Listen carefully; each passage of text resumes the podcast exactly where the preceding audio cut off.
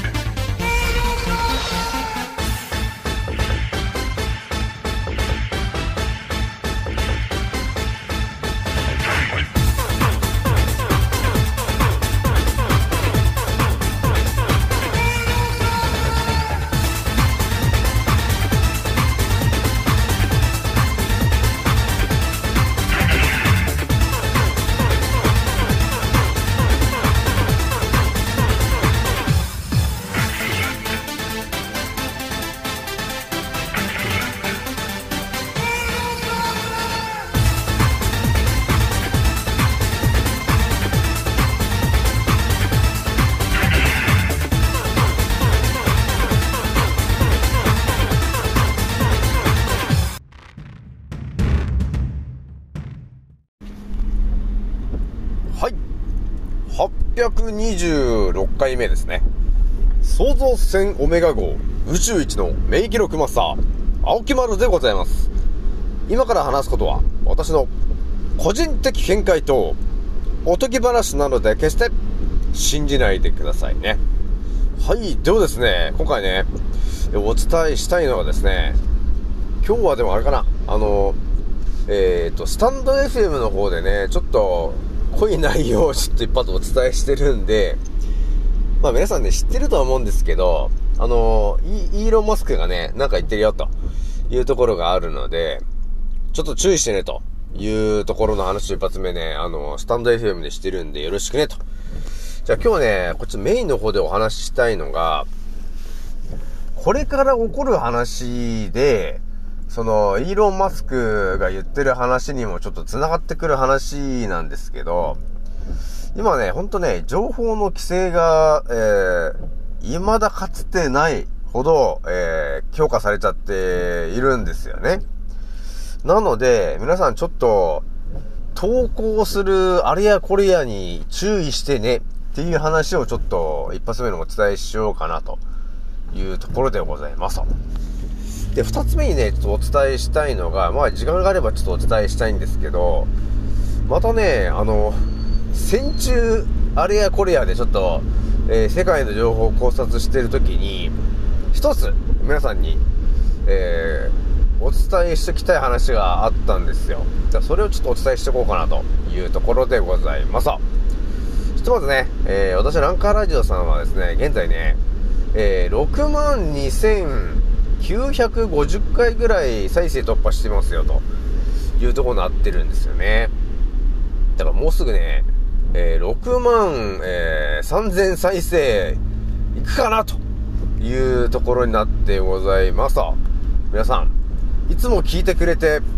ありがとうという感じなんですよね。もうなんか毎日言ってるけどね。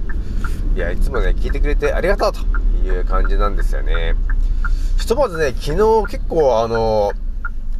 濃い内容を一気にバンバンバンバンお話ししちゃったんですけど、皆さんちょっと困ってた、困ってることがあったらね、ちょっと気軽に言ってきてごらんと、えーいう話だったと思うので、何かちょっと DM で青木村さんに聞いてみたいなと、えーいうあれやこれやがありましたらですね、えーぜひとも聞いてみてもらいたいというところでございます。それじゃあね、ちょっと一発目話するんですけども、ひとまずでもあれか、今なんか、雨ばっかり降っているよね、今ね。ちょっと関東は今雨降ってんですけど、なんかね、梅雨が、ついに梅雨が来たのか、みたいな感じあるんですけど、まあ、梅雨と呼ばれてるものなのか、そもそも、ね、えー梅雨と呼んでるけど、ほらこれ本当に梅雨なのか、ね、それともただ支配層が上から雨降らしてるだけなんじゃねえかっていうね、あのー考え方あるよね。もうでもある程度さ、この、この地球がもうなんか支配層という奴らに牛耳られてるんだっていうのがこう、なんか見えてくるとさ、今まで当たり前のようにやってたことがさ、全てなんか意図的にやらされてるって思うとね、ね、なんか、意図的ばっかりじゃんってなるよね。だから、梅雨がって言ってるけど、梅雨入りだって言ったってさ、いや、多分ね、あの、科学的に、その、えー雨を降らしてるんですよねっていうことになってしまうのかなというとこなんですよね。まあ、じゃあそれで一発目のね、ちょっと話するんですけども、あのね、イーロン・マスクが結局な、ね、あの何言ってたかって言ったらね、まあ、スタンド FM でちょっとペラっちゃいましたけど、これでもね、あの、2023年の4月ぐらいの、えー、ヤフーニュースの記事に載ってたやつなんですけど、イーロン・マスクがね、あの、インタビュー受けましたと言って、そこでね、えー、ツイッターの DM の内容は、えー政府に筒抜けなんだよねっていう話をなんかポロポロっとしちゃったんだね。っていう話があったんですよと。えーこっからまた見えてくるのが、あのーまあちょっとね、あの、スタイフでもちょっとお伝えしましたけども、これからね、あのー何が起きるのかっていうこうシナリオが、いろいろ皆さん分かってる通りあると思うんだけど、次のシナリオが何かって言ったら、2025年に起きる、えー大阪万博。その辺がだいぶ絡んでくる内容と、えーあとは2030年に、えー起こりそうな、まあ、2030年、あとは2050年、ムーンショット計画的なやつ起きると思うんですけど、その辺っていうのが、もうさ、あのーまあ、2025年の大阪万博もそうなんですけど、どちらかというともう、我々一般人は肉体を捨てて、精神的な、えー監視体制に入っていくのかなみたいな感じになってるでしょ？だから、アバターとかにさ、自分のアバターをなんかたくさん作って、で、それを、あの、ゲームの中が、みたいなところで、えー働かさせてお金を稼ぐみたいなね。そういうような、あの流れが、どんどんどんどん来るわけよ。だから大阪万博何やるって言ったらさ、あそこを入場すると、いきなりなんかどっかね、あの脳、脳の中だけで、ね、あのなんていうのかな、脳をな、自分の脳をインプットするかなんかして、その思考で遊ぶみたいなさ、変わった遊びなんですよね、と。で自分でこう、目で見て回るんじゃなくて、自分はどっかの椅子に座ってるんだけど、で、それで、その、自分の思考を AI とかにこう、読み取らせるというか、ね、それで、えー活動するみたいな。だからそういう形なんですよ。だから、から肉体と、その、脳みそを離して、えー考える。っていう感じになってきてるのが、あの、2025年の大阪万博でやろうとしてる話なんですよね。だから 6G、6G っつってやってるんですよ。いやー、ほんとやべえ話でしょまあそこに繋がる話で、えー、要するにイーロン・マスクとかね、支配層と呼ばれてる奴らが今何をやろうとしてるのかっていうと、要するに枠の賃を、まあ我々ね、えー、地球に住んでるまあ80億人にバンバン打たしましたよねと。で、この次何が起きるのかっていうと、その、支配層の奴らが、さらに、えー選別をかけたいんだよね、と。いうことを奴ら考えてて、この先あの、まあ、ドンパチとか起きるもシナリオが決まってるから、まあ、中国あたりとドンパチさせられる予定があるんだけど、その時にさ、あの、戦争に行けとかっていう話が多分国から来るわけですよ。で、まあ普通に考えると、嫌だって言うじゃないですかと。で、これの時に、多分、まあ私も少し前にお伝えした通り、あの、まず18歳とか21歳とか、そんぐらいの若手が多分まず、徴徴収というか招集させられてしまうと思うんですよね。なので、それを回避するために、私は少し前、半年ぐらい前かな、3ヶ月ぐらい前に、皆さんにお伝えしましたね。自衛隊の、その、招集というか、それを免除するっていうのがあるんで、えちゃんと申請しといてくれよと。ね、自分の息子とかね、娘さんがま18歳とか、え21歳とか、そんぐらい若い子たちが、ね、自分の子供でいるんだったら、ちゃんと申請して、えー除名してねと。自衛隊に行くのを除名の処理してねっていう話したんですけど、まあ、その話もちょっとね、繋がってきちゃう話もあるんだけどね。なので、そういう感じで、招集されるわけですよね。あの、ドンパチが始ま、始まるときに。その時に、多分奴らが今考えてるのが、要するにまあ、日本のその国民の中で、えー、いろんなツイッターとか、ね、あの、インスタとかで叫んでる人たちがいますと。で、その人たちって、ある意味、国に対して反発する人たちもいるよね。だからよくあの、いい例で、あの、河野ちゃんいるじゃないですか。河う、河うのちゃんいると思うんですけど、まあ、そういう人がさ、よよよとね、えーえー誰も死んでいませんみたいな話したじゃん。ね。そういうコメントに対してさ、あの、ツイッターとかインスタで、みんながさ、コメントするじゃない。また何言ってんだあいつは、みたいな、えーコメントをしたと思うんだけど、まあ、そのコメントの記録っていうのは全てもう、あのー残ってるわけですよと。ていうことが、あのー監視社会がまたスタスタートしてるんですけど、まあ、それがね、あのー本当ね、見えるように奴らをね、これからやっていこうとしてるわけなんですよね。なので、今、あえて、あのーコメントをさせやすいように、ツイッターとかインスタとかね、そういう SNS をうまく使って、えニュースとかを発信しようとしてる奴らが結構いるんですよと。そうするとさ、みんな当たり前のようにさ、批判したいと思ったら批判するじゃないですか。ね。で、その政治の人たちがなんかやらかしました。ね。今日もなんかありましたね、その、キッシーの息子がなんか辞表出しますみたいな話ね、なんかあったと思うんだけど、そういうのだって、なんかコメントしようと思えばできるじゃない。またなんか変なことやってたかでしょみたいな。そういう軽い気持ちのですね、コメントが、えー、社会、えっ、と、まあ、国のね、えー機関で、完全に今、えー、カウントしてるというんでしょうか。個人個人が今何を言っているのかっていうのを、今ね、あの、数値化してるから。やべえ話で。なので、ちょっと本当ね、今日から気をつけてほしいんですけど、今ね、本当にあの、罠がいっぱいあって、で、その今日のキッシーのやつも罠なんですよね。そういうコメントとか、そういう投稿をするとさ、いろんな人が当たり前のように、ね、今までと同じようにコメントするじゃないですか。いや、まったくあのね、変なことばっかりやってるくらいじゃないですかみたいな話か話の、えーコメントをしたりしたらね、それが全てやっぱり、あのその人の、要するに、信頼ポイントっていうことになってるわけなんですよね。ありましたね、あの、中国のアリババ。まさにそれを、今ね、あの、構築してるっていうところがちょっとね、あるわけなんですよ、皆さん。なので、その信頼ポイント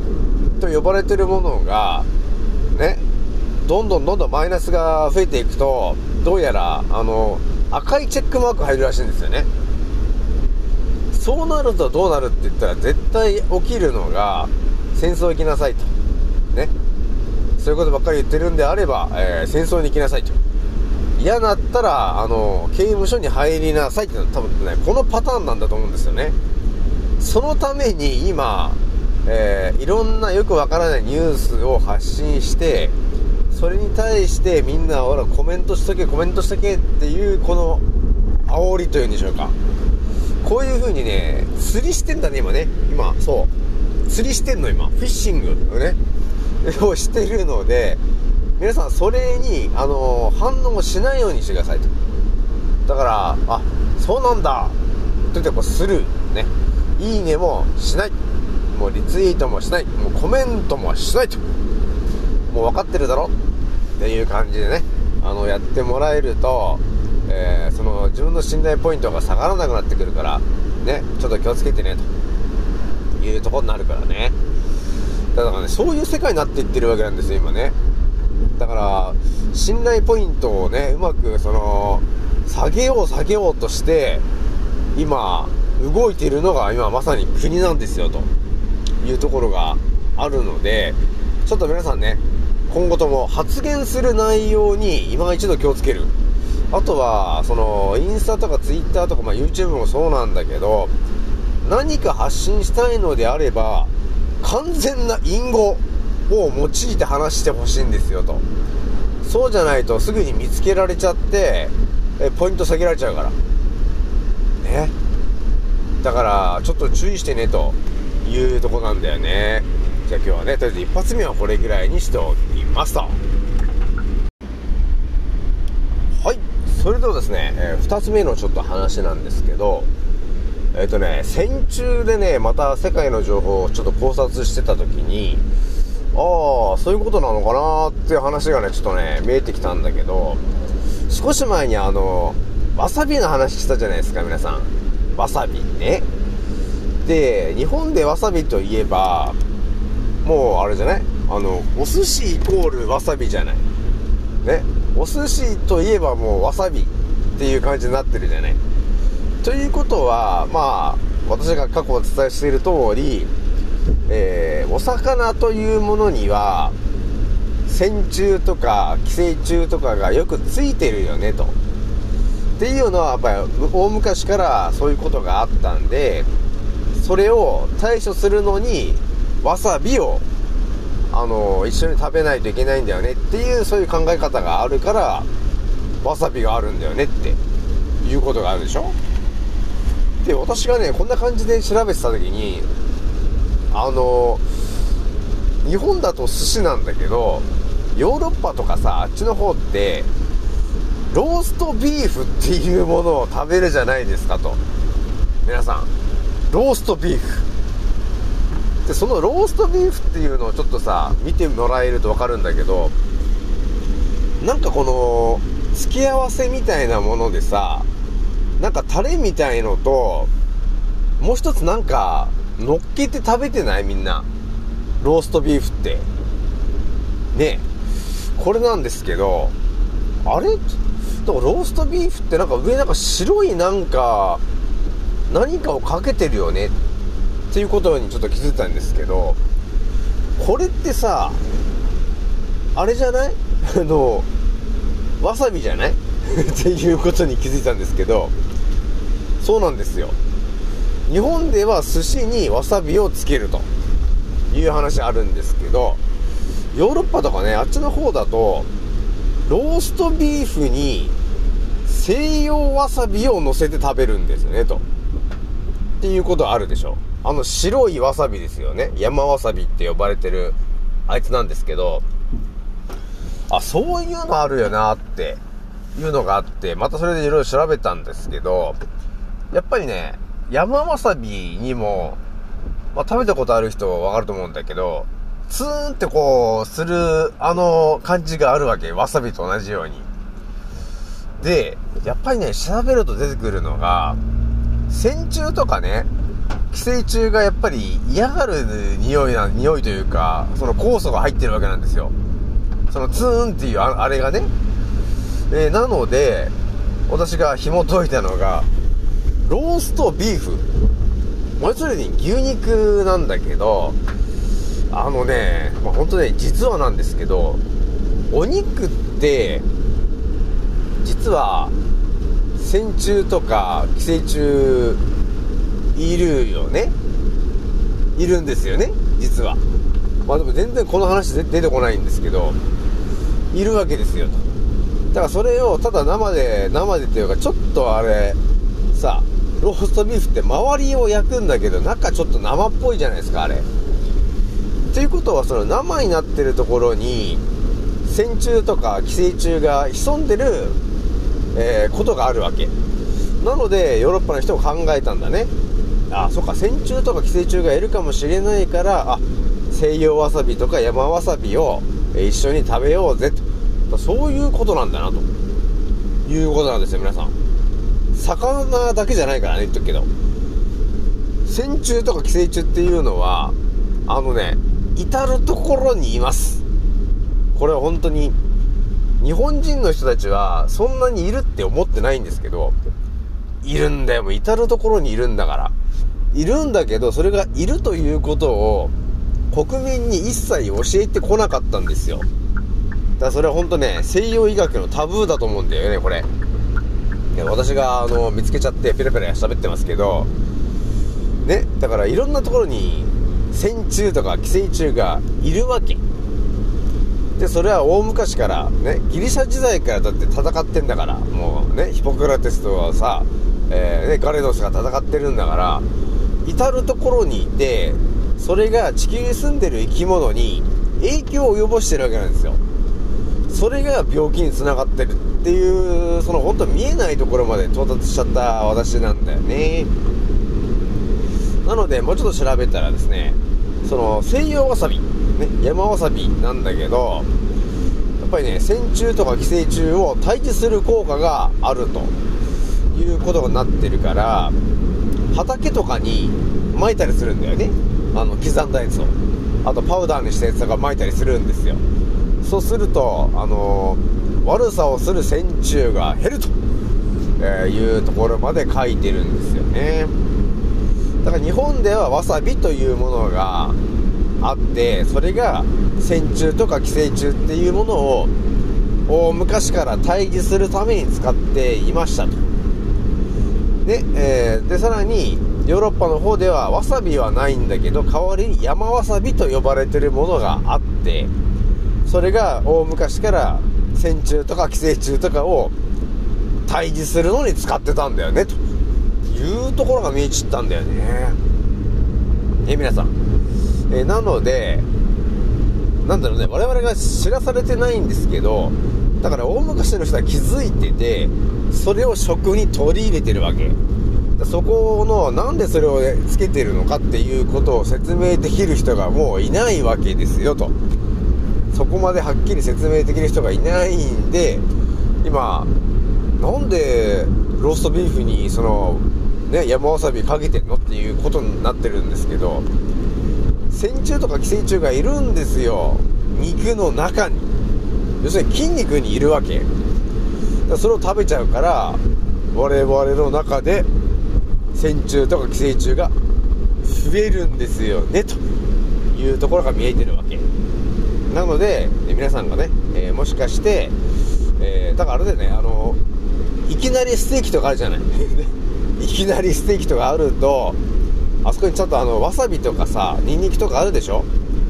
だからタレだけでよく食べる人いるんだけど、で、どうしても食べないといけないということがあったらですよ、皆さん。生わさびがあるでしょ？それをがっつりね、かけて食べてください。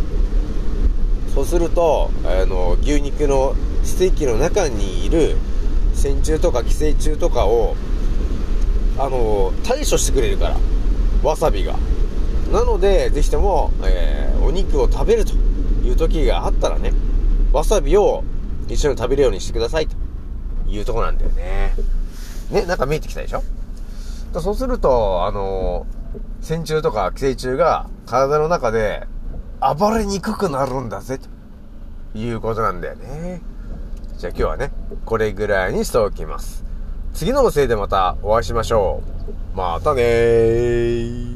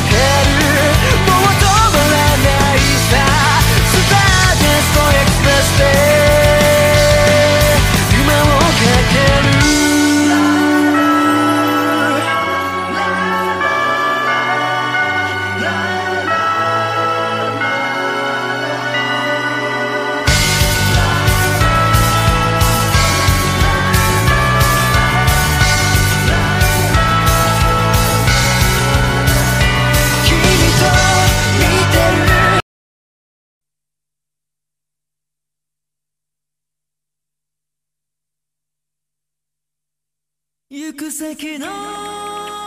い風に吹かれゆらりゆらりとさすらいながら誰も知らない旅路の果てに描く明日は蜃気楼